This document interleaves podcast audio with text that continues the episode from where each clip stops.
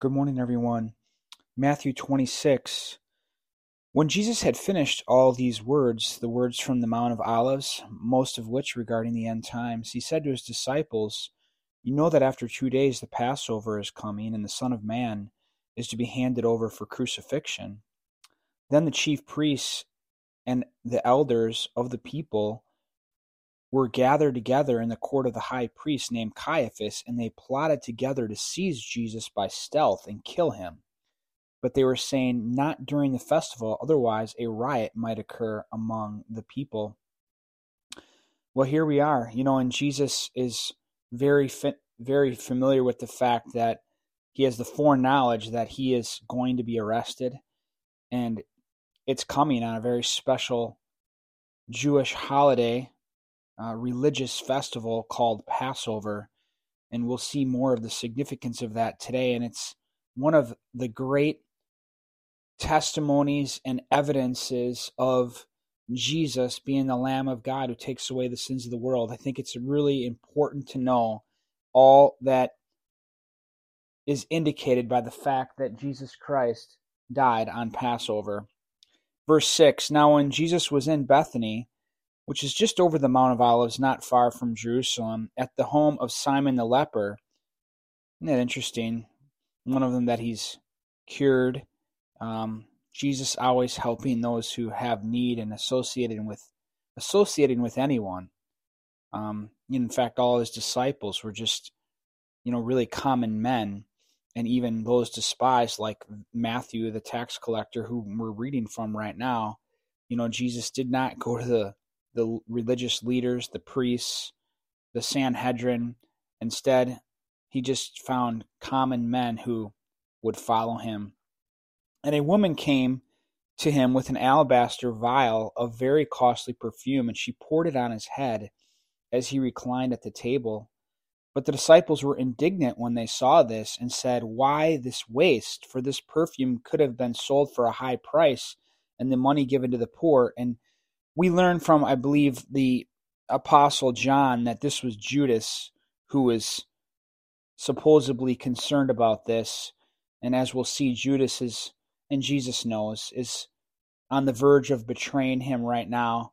And perhaps this little episode here where Judas is feeling like maybe, I don't know, Jesus is, is getting too much here, uh, you know, that this cost could have gone elsewhere is something that additionally put him over the edge, but he was going to be over the edge anyways, and Jesus knew it.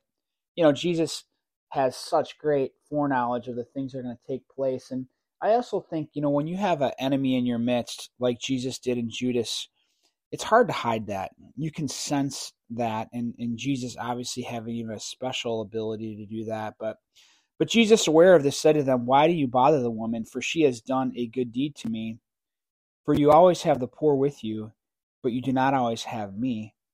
For when she poured this perfume on my head, she did it to prepare me for burial. See, he knows what's about to happen. Truly, I say to you, wherever this gospel is preached in the whole world, what this woman has done will also be spoken of in memory of her. And here we are doing that now. Matthew writing it down, and we're testifying to the woman preparing Jesus for his Passover burial that is about to take place. Then one of the twelve, and here we have it, named Judas Iscariot, went to the chief priests and said, What are you willing to give me to betray him? And they weighed out thirty pieces of silver to him. From then on, he began looking for a good opportunity to betray Jesus. Some have said, well, perhaps this is the price of a slave from Exodus chapter 21. Um, 30 pieces of silver has some Old Testament history to it.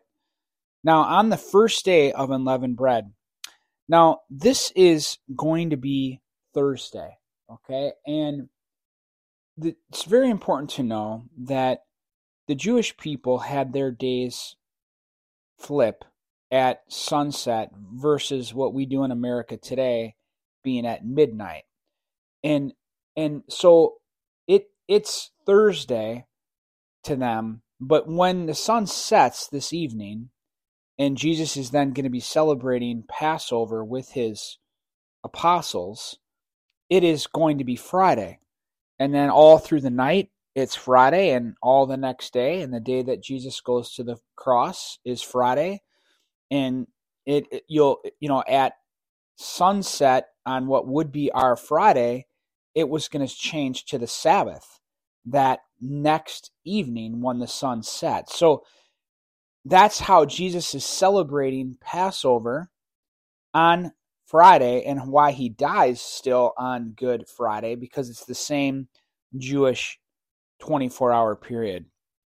So now on the first day of unleavened bread, the disciples came to Jesus and asked, Where do you want us to prepare for you to eat the Passover?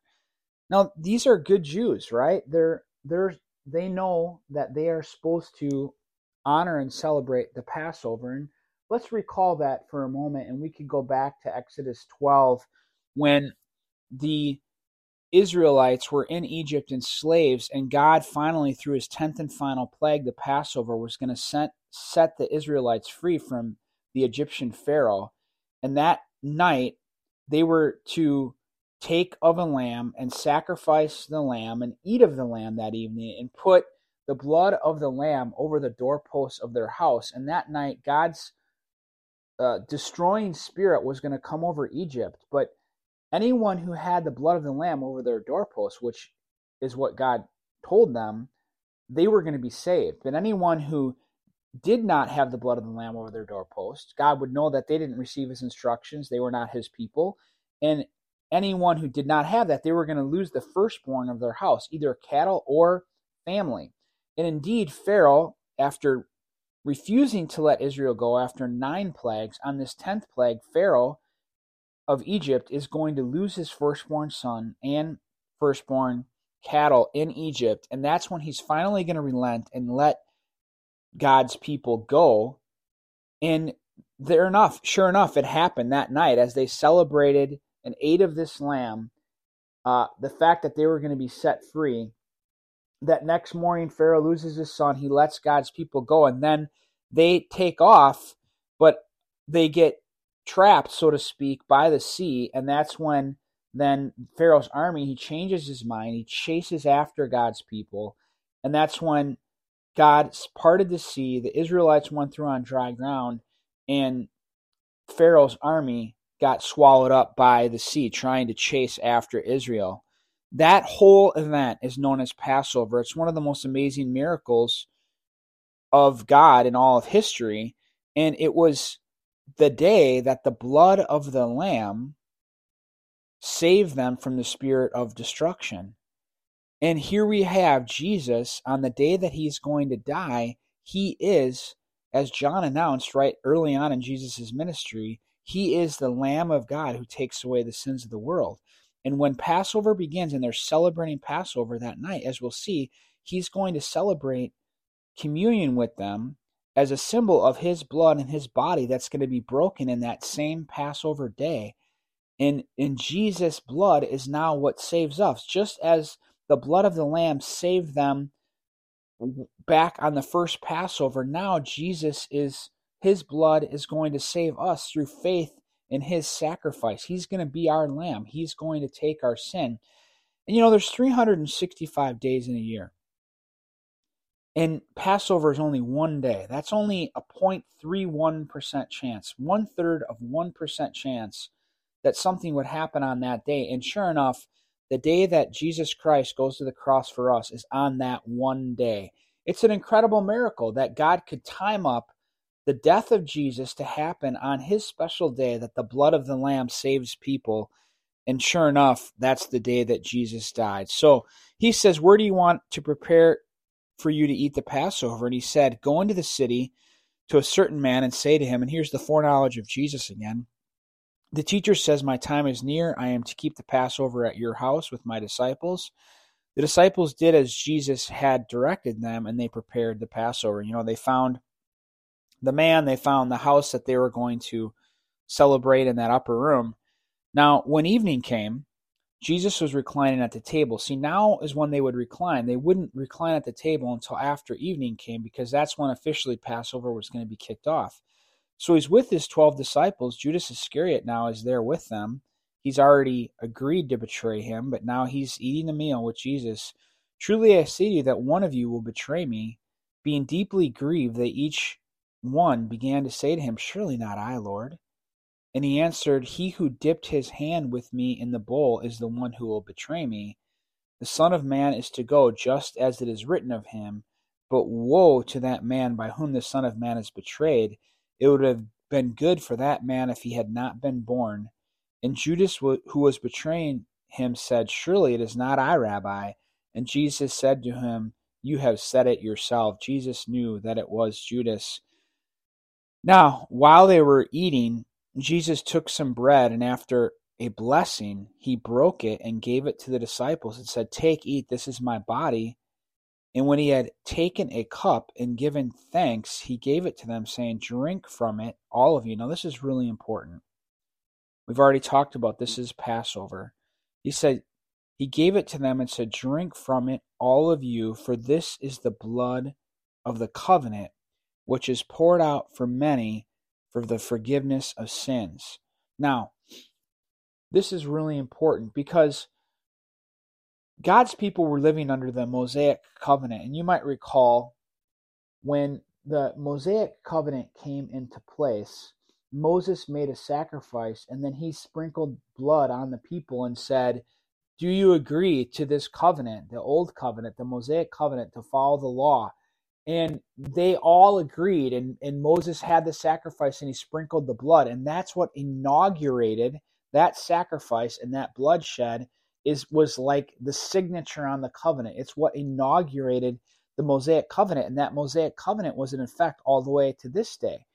But back in Jeremiah chapter 31, that was some 600 years ish before we get to Jesus, Jeremiah in chapter 31 said, Behold, the days are coming, declares the Lord, when I will make a new covenant with the house of Israel. And that was a, a promise that one day there's going to be a new covenant. And the signature line of that new covenant is that I will forgive their iniquity and remember their sins no more. So this was a covenant that they were waiting for. And let, let me just take you briefly to Jeremiah 31 and, and read that. Um, Jeremiah 31, and we'll find it in verse 31. Listen to this. Behold, the days are coming, declares the Lord, when I will make a new covenant with the house of Israel and the house of Judah, not like the covenant which I made with their fathers in the day I took them by the hand to bring them out of the land of Egypt. See, so Jeremiah is referring back to Passover, the original Passover, many, many years earlier, my covenant which they broke. See, they agreed when Moses sprinkled that blood to obey the covenant, but they didn't obey it. They broke it. And as a result of it, they were under the curse of the covenant instead of the blessing of the covenant. The old covenant was a covenant of blessings and curses. Well, because they disobeyed, they were under the curse of it. My covenant which they broke, although I was a husband to them, declares the Lord.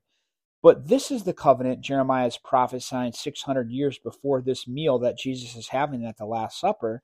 But this is the covenant which I will make with the house of Israel after those days, declares the Lord. I will put my law within them and on their heart, and I will write it, and I will be their God, and they shall be my people. They will not teach each again, they will not again each man his neighbor, and each man his brother, saying, Know the Lord, for they will all know me from the least of them to the greatest of them declares the Lord, for I will forgive their iniquity and I and their sin I will remember no more. So when the new covenant comes, I will forgive their iniquity and I will remember their sin no more. But when you inaugurate a covenant, you have a sacrifice. That's very common in with God in making covenants. There were sacrifices. There was at Noah's day when he got off the ark and God said, I'll never flood the earth again. And he made a covenant with, with Noah and Noah had a sacrifice. And when Moses uh, inaugurated the old covenant, there was a sacrifice. And here, this this prophesied new covenant is now coming into being. And now that you've read all that, listen to this. Jesus, at, on Passover, by the way, you know, the symbolism here is just wonderful. He gave it to them Drink from it, all of you, for this is my blood of the covenant. This is the covenant that Jeremiah, we just read, that Jeremiah prophesied, which is poured out for many. And what was the signature of the uh, the covenant, the new covenant, for I will forgive their iniquity and remember their sin no more. And what does it say here in verse 28? Uh, this is the blood of my covenant, which is poured out for many, all who believe, by the way, for the forgiveness of sins. But I say to you, and now, even at the Last Supper, Jesus here is pointing to coming again. But I say to you, I will not drink of this fruit of the vine from now until that day when I drink it new with you in my Father's kingdom. Well, what an amazing thing we have. Jesus celebrating Passover, which we now call the Last Supper, inaugurated the new covenant. And now the forgiveness of sins and being right with God isn't through the law, it is through faith in Jesus Christ. If you want to be forgiven of your sin and you want to be sure of heaven, you need the blood of the new covenant. You need to believe that Jesus Christ died on that cross and rose again. And as a result of your faith in the sacrifice of Jesus Christ, the shedding of his blood for us, now we who believe can have the forgiveness of sins. Until one accepts that for themselves and believes that Jesus is Lord and, and he rose from the dead, they are still under the curse of the law. They're still under the fact that they didn't follow the law and they're under the penalty of not living up to God's standard. But Jesus Christ took our penalty on that cross to forgive us of the disobedience we had for not following the law correctly. He took our curse on himself so that we could be the righteousness of God, so that we could have right standing with God. And he did it all on Passover. And when you understand all of that, man, it makes it so easy to believe because God did it all on his one special day. Hallelujah. So much rich biblical history coming together there. And praise God, it, it just strengthens my faith and gives me resolve to live for the Lord. And after singing a hymn, they went out to the Mount of Olives. And I just want to say, you know what? If if you haven't officially done that, if you confess with your mouth Jesus is Lord and believe in your heart that God raised him from the dead, you will be saved. And you really should. You should pray a prayer of faith to Jesus saying, I believe in you. I trust you as the Lord of my life. I believe you died and rose again. And I would say, if you haven't gotten baptized yourself, I would encourage you to get baptized. To to to go to a church that baptizes people when they place their faith in Jesus and to go ahead and get baptized because that's just the best way to express your faith in Jesus is to physically express it through the commitment of baptism. After singing a hymn, they went out to the Mount of Olives, and Jesus said to them, You will all fall away because of me this night, for it is written, I will strike the shepherd, and the sheep of the flock will be scattered. And that is a passage from Zechariah from the Old Testament. But after I have been raised, I will go ahead of you to Galilee. And and Matthew really notes that because he's saying after I come back from the dead, I'm going to have you meet me in Galilee. And sure enough, that's where the Great Commission was given.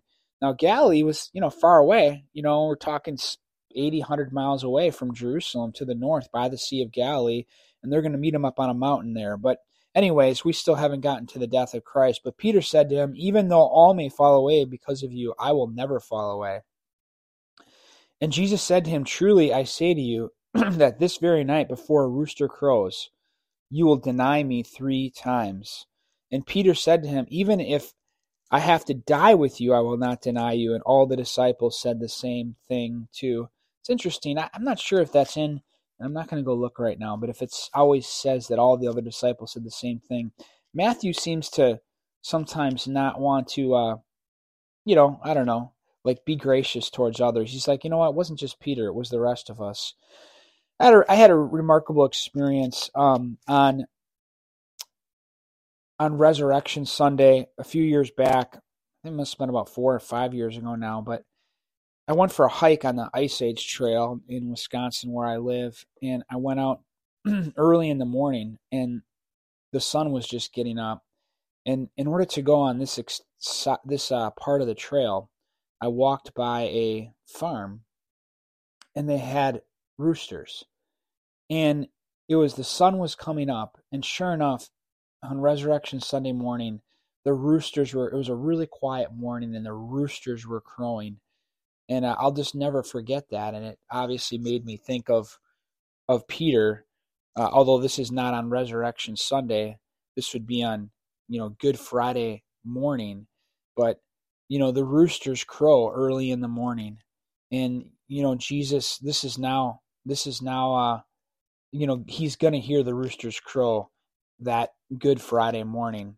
He's not hearing it yet, but Jesus knows it's going to happen. And when that happens, Peter's going to be really sad that he he can't believe he at this moment that he, he will deny the Christ three times in just a you know a matter of hours. And he so strongly says, "I won't do it," but yet he does before the sun really comes up in the morning. Then Jesus came with them to a place called Gethsemane and said to his disciples, Sit here while I go over there and pray. And he took with him Peter and the two sons of Zebedee. Remember, this is his er, inner circle Peter, James, and John. And began to be grieved and distressed. And, you know, Jesus was fully God, but also fully man. He, he really had to eat and go to the bathroom. And, and in this particular case here, you know, Jesus is really sensing what's about to happen. And he's going to go through a brutal crucifixion and arrest and, and get beaten. And he knows it. And as and his human part of him is really experiencing that right now. And the disciples, you know, they're they're getting warnings about what's going to happen, but they just can't see it. And it's in the middle of the night and, and they're getting tired and they're falling asleep. But Jesus knowing what's about to happen, he just can't he can't rest. Um, keep remain here and keep watch with me and he went a little beyond them and fell on his face and prayed saying my father if it is possible let this cup pass from me yet not as i will but as you will and you know jesus knew he was going to the cross and although it would have been nice not to have to go he's going to follow through on doing god's will and he came to the disciples and found them sleeping and said to peter so you men could not keep watch with me for one hour Keep watching and praying that you may not enter in temptation. The spirit is willing, but the flesh is weak. And you know, that was just that very night. But we now, as we wait for the return of Jesus, we have to make sure that we keep watching and praying and that we don't enter into temptation, but that we continue to follow the Lord all the way until he comes again or comes to take us home.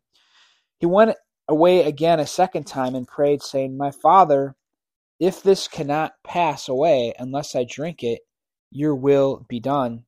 Again, the faithful Jesus following through. And he came and found them sleeping, for their eyes were heavy. And he left them again and went away and prayed a third time, saying the same thing once more.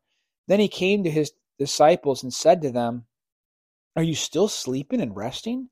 Behold, the hour is at hand, and the Son of Man is being betrayed into the hands of sinners. Get up and let us be going. Behold, the one who betrays me is at hand. Jesus could sense their arrival. And while he was still speaking, behold, Judas, can you believe it? One of the twelve, came up and accompanied by a large crowd with swords and clubs, who came from the chief priests and elders of the people. Now he who was betraying him gave them a sign, saying, Whomever I kiss, he is the one, seize him. And immediately Judas went to Jesus and said, Hail, Rabbi, and kissed him. And he indeed was betrayed with a kiss. Unbelievable to think of Judas. I mean, literally, Satan entered him to do this. And Jesus said to him, Friend, do what you have come for. Then they came and laid hands on Jesus and seized him. And behold, one of those who were with Jesus reached out and drew out his sword. This is Peter and struck the slave on the high priest and cut off his ear is and here again we have Matthew not wanting to point out Peter isn't that interesting then Jesus said to him put your sword back into its place for all who take up the sword shall perish by the sword. Or do you think that I cannot appeal to my father and he will at once put at my disposal more than 12 legions of angels? You know and after just going through Christmas and seeing all the angels celebrate the birth of Christ, I just have no doubt that the angels could have done whatever God wanted them to do, but Jesus was determined he was going to go to the cross.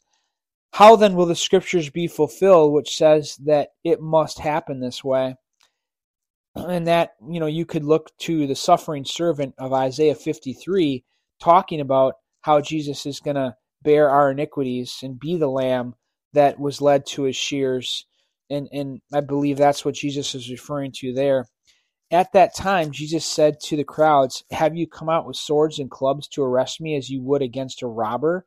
Every day I used to sit in the temple teaching, and you did not seize me. But all this has taken place to fulfill the scriptures of the prophets. Then all the disciples left him and fled. And that's why the Old Testament is so important because it pointed to what Jesus was going to do for us. And, you know, they came in the cover of the night to arrest Jesus versus when he was in the midst of the temple and people were listening to him because who knows what would the crowds would have done. Those who had seized Jesus led him away to Caiaphas the high priest, where the scribes and the elders were gathered together. They're all ready. But Jesus was following him, excuse me, but Peter was following him at a distance. That's kind of interesting, you know. Peter gets a bad rap a lot of times, but even after he just cut off one of the guy's ears, instead of just running away, Peter followed Jesus into the courtyard as the high priest entered in and sat down with the officers to see the outcome. Now, the chief priests and the whole council kept trying to obtain false testimony against Jesus so that they might put him to death. They did not find any. They're having a hard time getting people to testify, even though many false witnesses came forward. But later on, two came forward and said, This man stated, I am able to destroy the temple of God and rebuild it in three days. And he was really referring to the fact that Jesus, being the temple of God, was going to, in three days, rise again and now Jesus wouldn't re- reside, his spirit wouldn't reside in man made temples, but he resides in us. We are now become the temple of the Holy Spirit. But you know what? He wanted for them to kill him, so they misinterpreted what he had to say, and it, it helps lead to the place that he was going to go, the cross for us. The high priest stood up and said to him, Do you not answer? What is it that these men are testifying against you? But Jesus kept silent, and you might remember that as before before the shears he kept silent and you can read about that in Isaiah 53 and the high priest said to him I adjure you by the living God that you tell us whether you are the Christ the son of God Jesus said to him you have said it yourself nevertheless I tell you hereafter you will see the son of man sitting at the right hand of power and coming on the clouds of heaven and here Jesus is referring to the fact that he's coming again and you know this was uh he did say something here, and it was definitely going to help lead to the cross. Then the high priest tore his robes and said, He has blasphemed. What further need do we have of witnesses? Behold, you have now heard the blasphemy. Is he's making himself out to be someone who's going to come back from the dead and and uh, like God would, and and they're they're ready to put him on the cross. What do you think? They answered, He deserves death well, you know, they're going to put him there, but he, he, uh, what, what they're doing, they do not know what they're going to do. And uh, Jesus Christ is going to die as our lamb. Hallelujah. Then they spat on his face and beat him. You can read all about that in Isaiah 53. Uh, uh, predictions, prophecies about this very kind of thing. And with their fists and others slapped him and said, Prophesy to us, you Christ, who is the one who is the one who hit you? And now they're mocking him again, talked about in Isaiah 53. Now Jesus now Peter was sitting out in the courtyard, and a servant girl came to him and said, You too were with Jesus the Galilean, but he denied it before them all, saying, I do not know what you're talking about. And when he had gone out to the gateway, another servant girl saw him and said to those who were there, This is the man who is with Jesus of Nazareth. And again he denied it with an oath, I do not know the man. Peter's worried about being arrested, and he's not thinking straight, and what Jesus said is about to come true. A little later, the bystanders came up and said to Peter, Surely you too are one of them, for even the way you talk gives you away, sounding like a Galilean, I suppose. Then he began to curse and swear. Wow. I do not know the man. Matthew didn't even want to record what he said, but he cursed and swore. And immediately a rooster crowed. And Peter remembered the word which Jesus had said Before a rooster crows, you will deny me three times.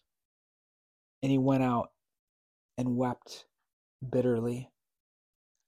Peter's going to be a broken man as a result of this. Just hours earlier, there's no way I'm going to deny him, and yet he did. But Jesus, being a great leader, as we read about in the Gospel of John, he's going to restore Peter. And you can read about that in John 21. He's going to say, Peter, feed my sheep, feed my lambs, feed my sheep, serve me even to the point of death. And, and Peter does. He faithfully serves Jesus all the way till one day he dies many years later.